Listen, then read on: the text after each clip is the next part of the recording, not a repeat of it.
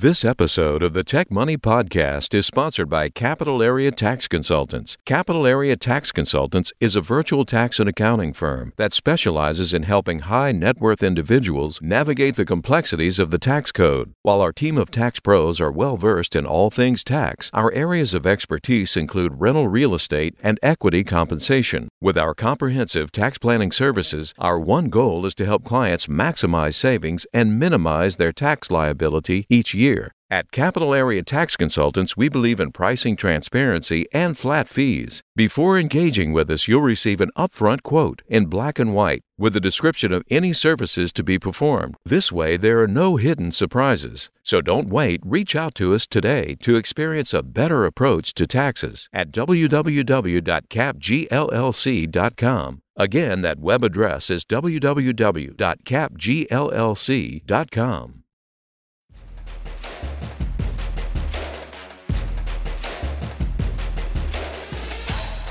Welcome to the Tech Money Podcast, where the worlds of technology and personal finance collide. Hosted by certified financial planner, speaker, blogger, and self proclaimed personal finance nerd, Malcolm Etheridge. Each episode aims to make you just a little bit smarter about your money, all from the perspective of the tech professional. Without further delay, here's your host. Hey there, listeners. Malcolm here. And on today's show, we're talking about investing. Specifically, the renewed interest in investing by so called retail investors, otherwise known as Main Street. By definition, retail investors are considered to be non professional investors who generally invest much smaller amounts in comparison to larger institutional investors. Retail investors tend to possess varying levels of experience and sophistication, but at a high level, they're expected to be real people, not investment firms or computer driven trading strategies. According to an April 2020 poll by Gallup, only about 55% of American households own any stocks at all. And for many, that stock ownership starts and stops with their company's 401k plan. In fact, according to a 2016 study by the Federal Reserve Board, only 16% of Americans actually own stocks in taxable brokerage accounts. That is, those not earmarked exclusively for retirement purposes. Lastly, according to a 2016 study conducted by NYU, 84% of the total number of stocks outstanding and available for trading were owned and controlled by just 10% of the US population, which we can also assume to be the richest households in the country. And that says nothing of the disparities in wealth distribution among non white households as well. However, when polled, most people will list stock ownership as one of the top contributors to building up long term wealth. So, why aren't more people investing? Well, for those of you who have been listening to this podcast since its inception, you know the very first thing I'll point to is the information gap. I firmly believe that having access not just to information, but to quality information makes all of the difference in getting more people, especially younger would be investors, off of the sidelines and into the markets. And recently, there's certainly been a renewed interest among younger investors leveraging the power of social media to share their best ideas, conduct investment research, and wield the powers of their collective wallets to really make some waves in the stock market. With all that said, there's been a turning of the tide over the past 12 plus months that certainly caused a stir and threatens to disrupt the status quo for days to come. The subgroup of retail investors out there who enjoy poring over research, tracking markets, and trading on their own, we oftentimes refer to them as do it yourselfers. And since the do it yourself investor is not typically the same person who's calling up a financial planner like myself and saying, Hello, I need help, there's certainly conversations happening out there in the world that I'm just not privy to. So I decided to call up someone who is and dig in a little deeper on this trend. For those who are not familiar, The Motley Fool is an, an online investment research platform which creates and disseminates proprietary stock research to individual investors. And in their words, make the world smarter, happier, and richer. Chris Hill oversees the Motley Fool's network of podcasts and audio programming and is the host of both the Motley Fool Money and Market Foolery podcasts, one of which actually shows up number one in the business investing category in Apple Podcasts, by the way. Chris also teaches some online classes and has narrated at least one audiobook to date, which I'm a huge fan of, by the way. So, with that brief introduction, welcome Chris Hill to the Tech Money Podcast. Thank you so much for having me. I was really thrilled to get this invitation. Well, I was thrilled that you said yes. Um, so I certainly appreciate you making the time in your schedule. I know you're a busy guy. And by the way, the book I was referring to is The Psychology of Money, which I know you had a little bit of influence on and that sort of thing. But I breezed through your gigantic resume a little bit in my introduction there, but I know you've done a ton more. What did I miss? You know, in terms of this conversation, you certainly hit on the most relevant stuff. I've been at the Motley for more than 20 years, and I would say for the first 10 or so, I was doing stuff more on the media relations and communication side of things because that's my educational background. But in 2009, that's when we started Motley Fool Money, uh, first as just a weekly 12 to 15 minute podcast, and then the following year expanded it and started offering it to radio stations. So it's the one of our podcasts that goes to radio stations every week. But thank you for mentioning the psychology of money. That's I've certainly gotten a lot of attention on Twitter over the past few yeah. months for doing the audiobook of the audio version of Morgan Housel's really great book. Well, for all the things you can get known quickly on Twitter for, I would say narrating an audiobook about money is probably the least dangerous among them. So, not yes. a bad company to be in. But you mentioned you've been doing the podcast for some time now. Like 2009 is like before podcasting was podcasting, right? And so the Motley Fool brand has been around for quite a while. I've read a couple of the books. I listen, as I mentioned, to uh, the Motley Fool Money podcast, which we'll talk about in a second. But how has the model evolved through the years just to get us started? Because I imagine, you know, like I said, podcasting wasn't even podcasting back in 09. It really wasn't. It was one of those things when we started, we really had to explain to a lot of people including family members, what a podcast is. And hopefully, folks don't have that issue today. But yeah. the Motley Fool um, previously had a couple of different radio shows, first on commercial radio and then on NPR, and stopped doing radio in early 2006. And then, fast forward to late 2008, the Great Recession was just starting. And we were trying to figure out a lot of things at our company, including whether or not we should get back into radio. Hmm. And I sort of made the pitch to the guy who was my boss at the time to say, look, if we ever think we want to get back into radio, we should consider a podcast first because there are a lot of things with radio that you have to deal with, including, by the way, making sure that the show is the exact same length every time that you don't have to do with podcasts. So let's see if we can do a good podcast first before we decide whether or not we want to expand back into radio or something like that. So it really started out in February of 2009 as something where we said, okay, we're going to try this for a couple months. If it works, if people are listening and, and we feel like we're doing a pretty good job of it, we'll keep it going. But if not, we're just going to shut it down. Hmm. And for those who aren't familiar with the term radio, it's actually the thing in your car's audio cluster that it flips on that pisses you off on your way to to try and sync your Bluetooth and Apple CarPlay and all the other stuff. So for anybody who's too young to know what in the heck is this radio thing that Chris keeps talking about, it's just gone the the age of all the other stuff that we talk about, like cassettes and CDs and Blu-rays and everything else. V- um, VCRs. VC oh god, VCRs, all that good stuff. And I'm not even that old and we've just like completely done away with everything. But anyway, so I really I mentioned the Motley Fool Money, which is the podcast that I personally listen to on a regular basis, which I really like because you guys are talking about companies to do it yourself retail investors, I presume, but it's not dumbed down, like for lack of a better way to say it. You're not talking down to anybody, I guess, and it's not too technical either.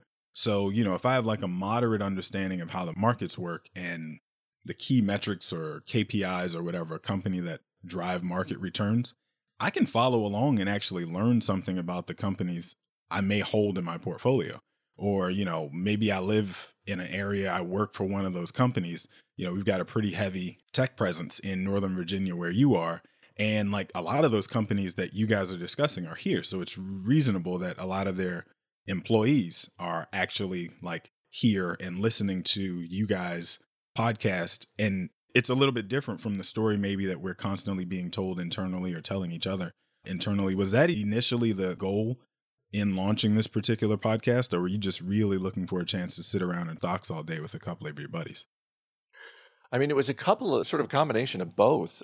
We definitely listened to the way other media, you know, companies would talk about stocks And we were struck by the fact that the conversations happening, for example, on Bloomberg TV, mm-hmm. not to disparage Bloomberg TV, they got a lot of smart people there, but the way that they were talking about stocks on television, on their podcast, was just different from the way we talked about it.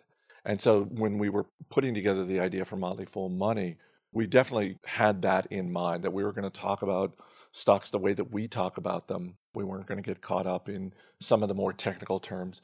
By the same mm-hmm. token, we didn't want to dumb it down. We didn't want to make it so basic that people who were interested in investing, that people who owned stocks felt like we were talking down to them. So in that first year or two, we would actually get email from people saying things like, Hey, I really like your show, but I would like it more if every week you could do a segment that was just explaining a financial term, like a basic, a money 101 thing. Hmm. And I had to write back to those people and say, I really appreciate you listening. We're not going to do that. yeah, this isn't your show. Right. And for the same reason, we would also get emails at the other end where we would say, you know, I like your show. It would be great if you did a deep dive every week on a narrow industry, if you did a deep dive on biotechnology, it's like, no, that's not what this show is. And so that whenever I talk to people about podcasts, one of the things I always say is you need to figure out what your show is mm-hmm. and what it's not, because there will always be people who listen to your show and want you to do something additional. And if you really is one of those situations where if you try and please everyone, then you're going to lose a lot of people. That's a very good point. Yeah, I'm thinking about our own inbox here that tends to get suggestions on things that, you know, frankly, if I, if you just send an email and ask, like we could probably just send a response with th- three sentences that answer your question and save us from having to create a podcast episode as a one off. But neither here nor there. But in that, you mentioned that Bloomberg TV had sort of a, an approach of speaking nerdiness above the heads of most of the people who are watching. And frankly, you know, as you know, their goal is to sell their Bloomberg terminals. It's not necessarily to educate and inform the majority of the world. But for you guys, like teaching and helping the retail investor is the thing that you're focused on as your business model, right? Why not just sell your research and your best trade ideas to institutional clients or professional traders instead? Because, you know, as I visit the site and I listen to your podcast, this is like legitimate hours the team is putting in here, right? You've done real legitimate work. You've got CFAs, you know, chartered financial analysts who are talking about these things. These are experienced Wall Street guys. So why not sell it to Wall Street instead of Main Street? You know, that is an idea that has come up in the past, and I would never say never. Like, I'm not going to sit here and say, oh, no, we'll never do that. Like, it's entirely possible that's something we would do somewhere down the road. I think for us, it's a couple of things. One, it starts with David and Tom Gardner, the co founders of the company, mm-hmm. and sort of their mindset and their mission. As you said in the intro, it's not to make Wall Street analysts smarter, happier, and richer. It's to make the world smarter, happier, and richer. Yeah. That said, we do get email from time to time from people who work on Wall Street who listen to the show. Maybe they subscribe to a service that sort of thing. So I think for us, we're just more interested in helping to close that gap that you talked about in your intro, Malcolm, with everything we know about the benefits of long term investing, uh, the benefits of compounding interest over time, and what that can do to help people build wealth, build their financial independence. And if we can get people, particularly when they're younger and they have so many more decades ahead of them than someone like me in his 50s, then they're going to be even better off. And so that's a big part of why we're focused on individual folks.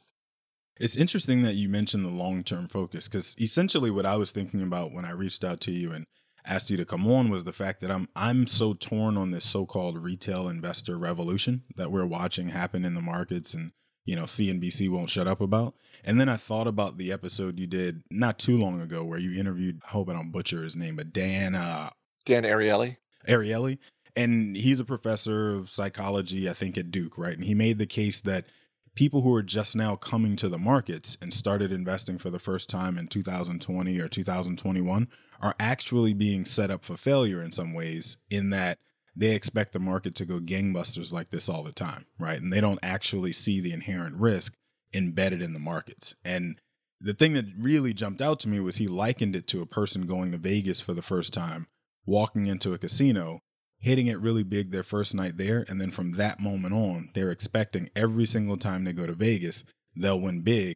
And as a consequence, they're going to keep chasing that outcome forever and ever instead of realizing that it was luck the first time and maybe not very much skill at all.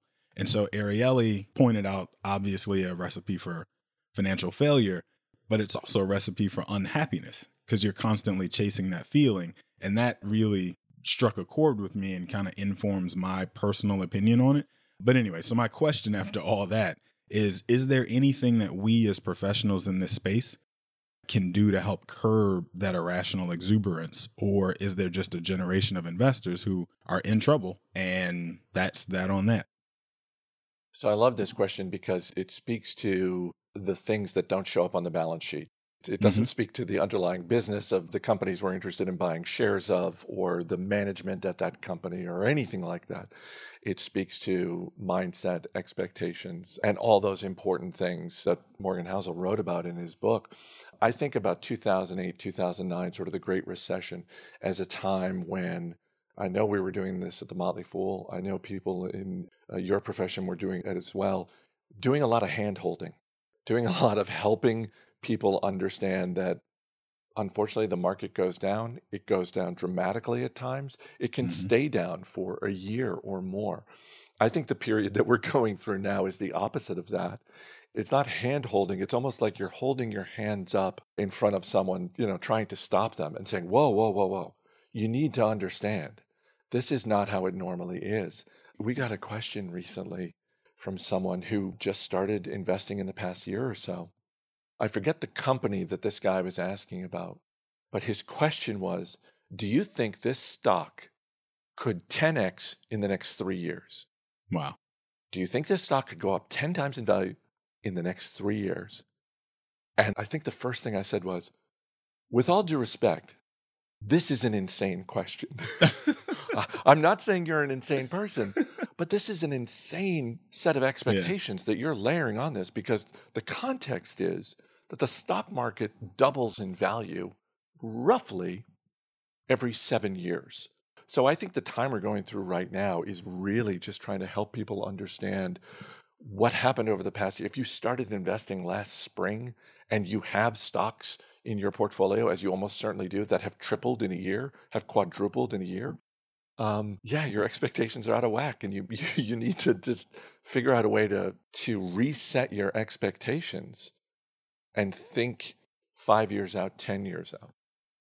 Yeah, I'm not a uh, trained psychologist like Ariely, so I have no idea how to help people reset those expectations either, right? Like I get occasionally the call or the email from the person who's looking for an advisor and they want somebody to help them pick stocks that are going to 10x in three years. And so I'll immediately put on my nerd hat and start talking about the rule of 72, like you mentioned, where the market, you know, you can reasonably expect within about seven years to double your money in the market, right? And the broader market too. We're talking about the S and P 500, and that immediately turns people off, and they say, "Never mind, we're we're we're fine." and so, fortunately, we've structured a model well where we'll work on the plan itself for you. And if you are one of those people who has those outrage, outrageous expectations, you go and do the investing side of it yourself right? I have a feeling the majority of those people at some point will boomerang back and say, you know what, forget it. Like the seven or eight percent average annual return you told me I could expect.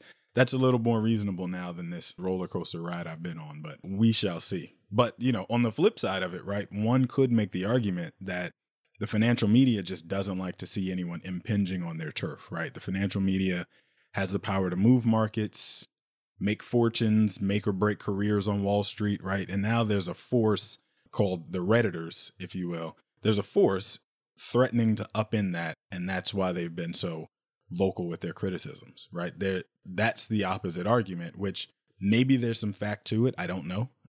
You know, it's probably one of those things where there's some correctness on both sides, but you know, it remains to be seen. I'm just a little bit concerned with people's uh, unrealistic expectations there. Well, I think it shows up pretty much everywhere. I mean, I see it on financial television. I do see it online in communities like Reddit, and I see it in our own membership. And again, particularly for people who are new to the market, if that's all you know, you think, well, this is how it always is. Yeah. Um, and unfortunately, the flip side happens as well. There are people who started investing in early 2008, and then over the next 18 months, the market basically went straight down. And those people took their money out of the stock market and never put it back in. And that's unfortunate because we know what the market did over the next decade. So I want to push a little further, dive a little deeper, or double click on that, whatever the corporate buzzword phrase I'm supposed to say here is. Because, like, while Americans in 2008 or following the 2008 financial crisis, right, most people gravitated to annuities with income guarantees and passive index investing, those kind of things that were considered safe, right? Following 2008, that was the rational or irrational groupthink that happened and kind of moved this wave of people as we pulled our way out of the 08 economic crisis. And the number of households that own stocks has risen slowly since then, but not by a lot. So when we talk about wealth distribution in this country, right, what we've effectively been left with is an investor class and a worker class. The folks in 08 who had excess cash and could afford to buy at a discount made out great, right? They went in bought the market as it was crumbling, you know, deep into the 30s and added to their already massive portfolios. Whereas I always like to say the haves got havier and the have nots got naughtier, right? And so I think much of the excitement that we've seen over the past year or so of people wanting to get into the markets and make some quick cash, that 10x, you know, that we're talking about, is really folks looking to upset the status quo. Any thought on that? I absolutely think that some of what we saw over the past few months on Reddit, there was a certain amount of anger that fueled it for some of those people. And I totally understand that. I just think it's a dangerous game and probably the wrong game to play to invest so that you can punish someone, so that you can mm-hmm. stick it to hedge funds, you know, that sort of thing.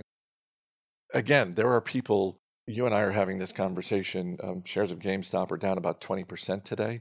Mm-hmm. It's still up more than 700% since the beginning of January. So, depending on what time you bought shares of GameStop, uh, you're probably still doing pretty well. But uh, I just think that to the extent that people can take emotion out of it, which is so hard to do, it's hard to do at work, it's hard to do at school, in relationships, and it's certainly hard to do when it comes to a touchy subject like money. But the more you can take emotion out of it, the better off you're going to be in the long run. Speaking of Reddit, right? Because it was just, I don't know, the last 12 months or something, less than that, where the majority of the world just became aware of the Wall Street Bets subreddit and then folks flocking to it. It blew up all of a sudden. The Fed has said in a few instances that it wants to get more involved in regulating the way that investment advice is being disseminated online in these various social media platforms. What's your take on that? Do you think these groups getting together online to share ideas are doing something wrong? Let me preface this by saying I'm not a lawyer. Okay. So I can't speak to the legality of any of it, but I did sort of chuckle a couple of months ago when the Reddit story with GameStop was breaking. Mm-hmm. And there were some people in the media who were treating this like it was something brand new. Hmm. And I just thought, no, online forums for talking about stocks and investing have been around yeah. since the 90s. So we had that at the Motley Fool. We still have it today, although our business model is different now than it was then. So I think that it's like a lot of things in life where you can have the sharing of information online among individual investors. It can be reasonable, it can be analytical, it can very sort of unemotional in its focus. And it's kind of like going to a college football game. You know, mm-hmm. you can sit in the stands and watch a college football game. And if you're sitting with people who are smart and they're just sort of watching the action, yeah, they have a, a rooting interest in what's happening, but they're not going crazy. And somewhere in that stadium, you can find the crazy fans. Yeah. You can you can find the people who maybe they're a little drunk or something, and just they're all emotion. They're not focused on anything fact based that's happening on the field. And I, I think that shows up online as well, with the people who are just there to promote penny stocks. You know, the tricky thing about the online is how sure are you of who's doing the talking? What are their interests, both emotional and financial? because there may be people who bought a stock at a lower price. They're looking to pump it up a little bit and get more people to buy it just so they can exit it. So I think anytime you can get a sense of what are the interests of this person, what you know, do they own shares of it? I think anytime you get disclosures, it's one of the things I appreciate about CNBC because I've been watching more and more CNBC as I've been stuck at home for the past year is I think that network does a good job of putting up disclosures of their guests, of their hosts, and that sort of thing. That is a good point. They do normally tell you this guy, Chris Hill, who's talking about Tesla, his company owns shares in Tesla or whatever. That that's a fair point. I don't know how often people pay attention to it, but at least to your point, it's being disclosed. But like, I'm thinking about politics aside for a second, as best you possibly can, right? Everybody has a political opinion, whether we choose to admit it or not. But do you think it's the job of the government to step in here and regulate and do anything, or is it another case of the free markets regulating themselves? You know, our market is built on this premise that everybody has access to the same free flowing publicly available information to trade on, right? So if that's the case, is it the job of the Fed or any other regulator at the state level or whatever to step in and do something here? I haven't seen anything so far that strikes me as well, the government needs to step in and fix that. Let me go back to something you just sort of touched on, which is mm-hmm. In 2001, it was either 2000 or 2001, there was a proposal before the SEC. The shorthand was Reg FD, stood for Regulation Fair Disclosure. And the basic idea behind Reg FD that the SEC was consider they were going to vote on whether or not to pass this. The basic idea was was what you just said. Everybody gets access to the information at the same time. Before that, mm-hmm companies could have conference calls that were closed to individual investors. That they would only be held for wall street analysts or institutional firms that had a large stake in their company that sort of thing. And believe it or not reg fd was very controversial at the time. There were smart people coming out publicly against reg fd and saying this will be a disaster for the market if we give mom and pop investors access to information at the same time we give it to experienced wall street analysts this was something, and the, the Motley Fool rarely gets involved in politics, but this was one of those times where politics crossed with individual investors, and we felt like, as a company, this feels like something we should weigh in on. And we actually put out a statement, encouraged people to make a comment because the SEC had a public comment period. Um, and it passed by a vote of, of three to two. Um, you, you would think looking back that they would pass five nothing, but it was three to two. Hmm. So you know, to go back to where we are now, there's nothing I look. Back then, I remember thinking this is a no-brainer. Of course, with the internet, with the technology that's only going to improve over time. Of course, individual investors should have access to information at the same time Wall Street analysts get it. There's nothing I've seen so far with what's happening with Reddit and GameStop that I look at and think, oh, this is a no brainer, and therefore X needs to change. Mm-hmm. Well, so speaking of though, so I'll say March 2021 because I don't know exactly what day this is going to air, but in the month that we're recording this, we had uh Reg D, I think it is, that increased the amount that individual investors are allowed to put into privately held companies, or said another way, an increase in the amount that privately held companies are allowed to raise from Main Street or retail investors or whatever. So it was about a million dollars. Now it's $5 million. And same situation, I'm kind of torn. Where do I stand on this new increase, right? So to your point, the Fed is saying we want to make sure that like privately held companies have the ability to raise capital the same way that other folks can go to VCs and, and raise seed rounds and everything else. And it makes it a little more inclusive and helps out some black and brown communities that wouldn't normally have access to raise money because friends and family round doesn't really exist the same way it does in other communities. But then I'm also looking at it from the standpoint of that individual investor who you would assume, pardon the phrase, I hate to use it, but this is the verbiage that the text use, who are somewhat unsophisticated investors, right? And so, do they know all of what they're getting into? Do they know the risk that they're taking on by investing in a privately held you know super small mom and pop type company like you're talking about and again i just don't know where i come down on the Fed deciding to raise that cap. But it's another one of those things like FD, where it's a big change to what is allowed and allowable. And a lot of smart people against and a lot of smart people for. And we'll just have to kind of see where it lands. Yeah, I think you always have to be mindful of guardrails, for lack of a better term, in the same way that a, a new investor opening an online brokerage account is not automatically handed the keys to every investing tool whatsoever. You know, you, can't just open up an account with insert name, you know, Schwab, whoever, and just automatically it's like great you can you want to lever up on options? Like yep go do whatever you want you know?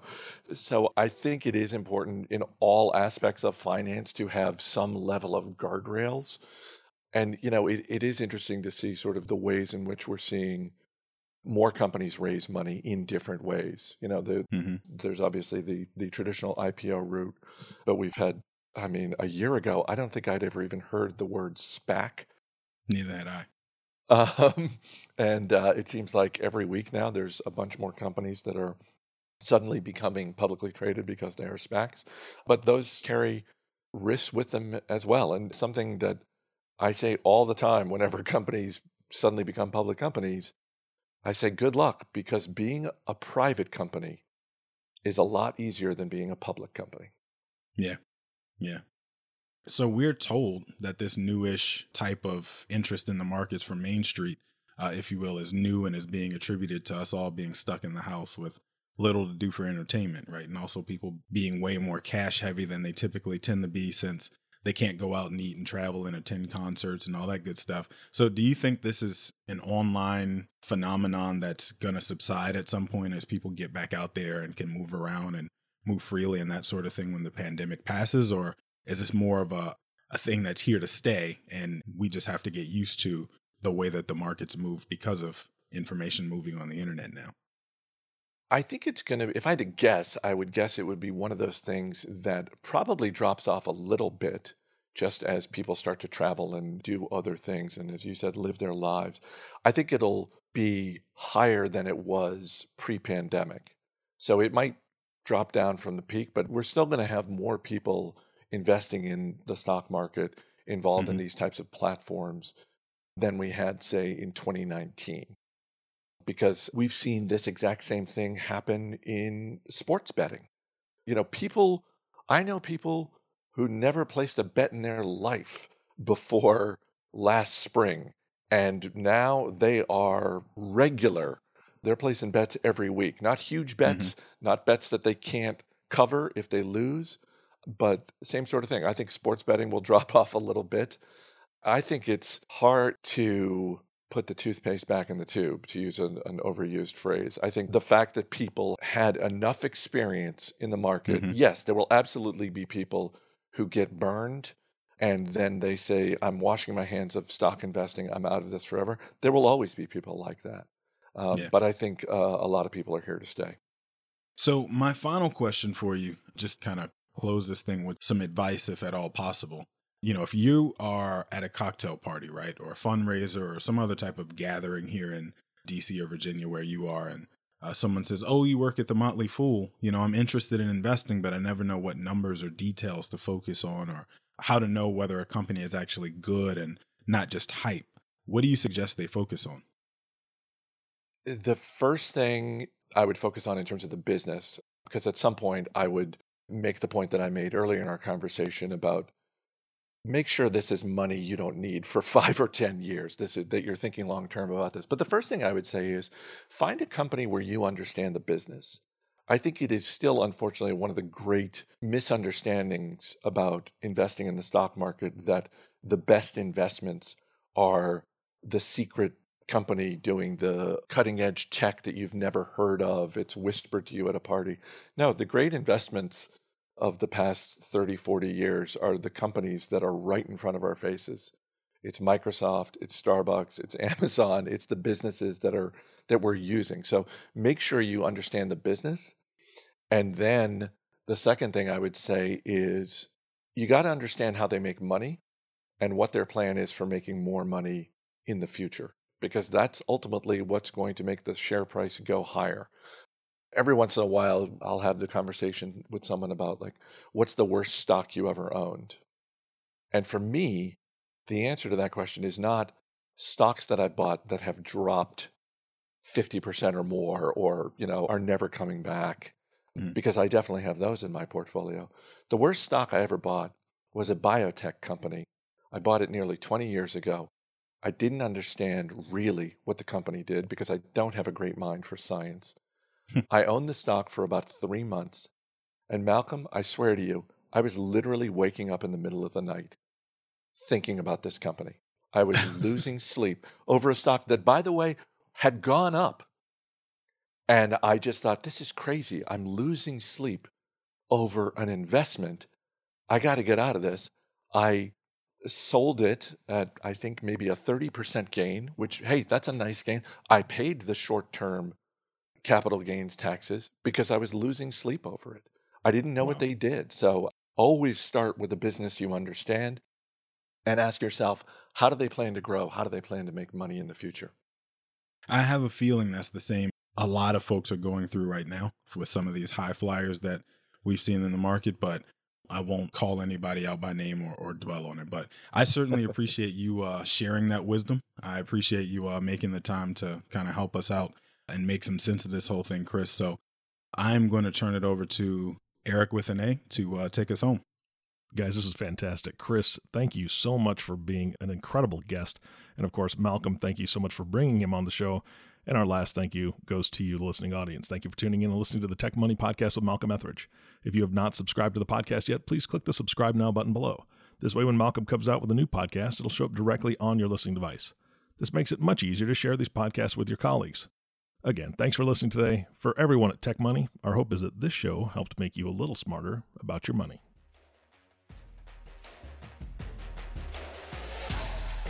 This has been the Tech Money Podcast.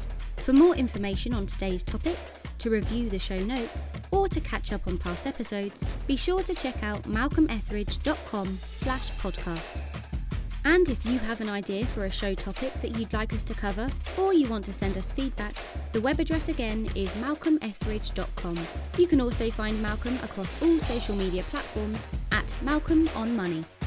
This episode was written and created by Malcolm Etheridge with the production, the editing, and sound controls powered by Top Advisor Marketing Proudmouth. This has been a Malcolm on Money original. Thank you for listening. The information shared in this recording and by its guests represents the views and opinions of the guests and does not represent the views or opinions of the host. This content has been made available for informational and educational purposes only. This content is not, nor is it intended to be a substitute for professional financial advice. It is always recommended that you seek the advice of your financial advisor or other qualified financial service provider with any questions you may have regarding your personal financial situation.